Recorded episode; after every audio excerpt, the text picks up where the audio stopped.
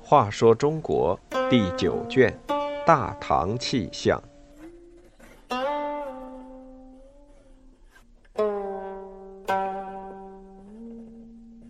十六猫鬼。独孤皇后和宰相杨素夫人得了同样的怪病，医生认为是猫鬼作祟。这起案件的主谋究竟是谁呢？猫鬼是隋朝民间流传的一种巫术，据说只要供奉它，猫鬼就会潜入供奉人所憎恨的人家，这时被诅咒的人就会染上怪病。家里的财物也会不知不觉转移到供奉猫鬼的人家中。隋文帝原本不相信这事，凡有控告猫鬼的案子，官府一律驳回，不予受理。有一天，皇后好端端的突然生起了病，皇上和宰相杨素谈起，这才知道宰相的妻子近来也得了这种怪病。皇上找了位资格很老的医生，请他给两位夫人看看究竟得的是什么病。医生看了皇后，又看宰相夫人，最后十分肯定地说：“他们得的都是猫鬼症，药物治不好。”隋文帝这时也不得不信世上真有猫鬼了。皇后既受猫鬼骚扰，真药也奈何她不得。非得找出暗中供奉猫鬼的人才成。可是偌大京城，到哪里才能找到这人呢？隋文帝和杨素将嫌疑人一一排队，最后疑点集中到独孤皇后的异母兄弟独孤陀身上，因为独孤陀的妻子和杨素夫人也是一母姐妹，素来不和。所以，只有他同时具备作弄两家的动机和可能。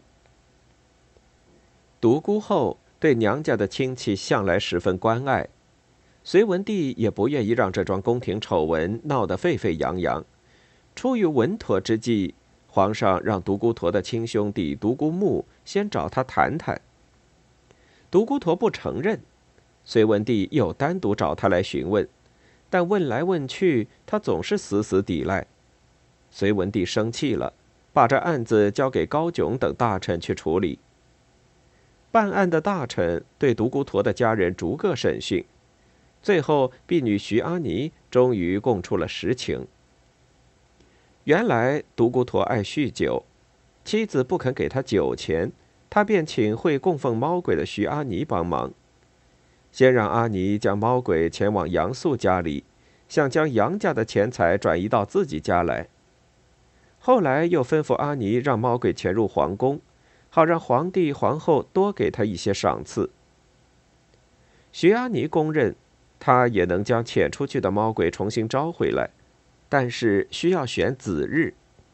于是到了子日，大力臣便把徐阿尼领到宫墙外面。阿尼在地上放了一盘香粥，用汤匙轻轻叩击，边叩边唤猫女回来，不要再去宫中。念着念着，只见阿尼脸色发青，跌跌撞撞，就好像有人拖着他似的。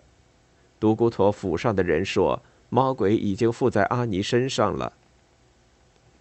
案子水落石出，隋文帝让公卿大臣一起来定罪。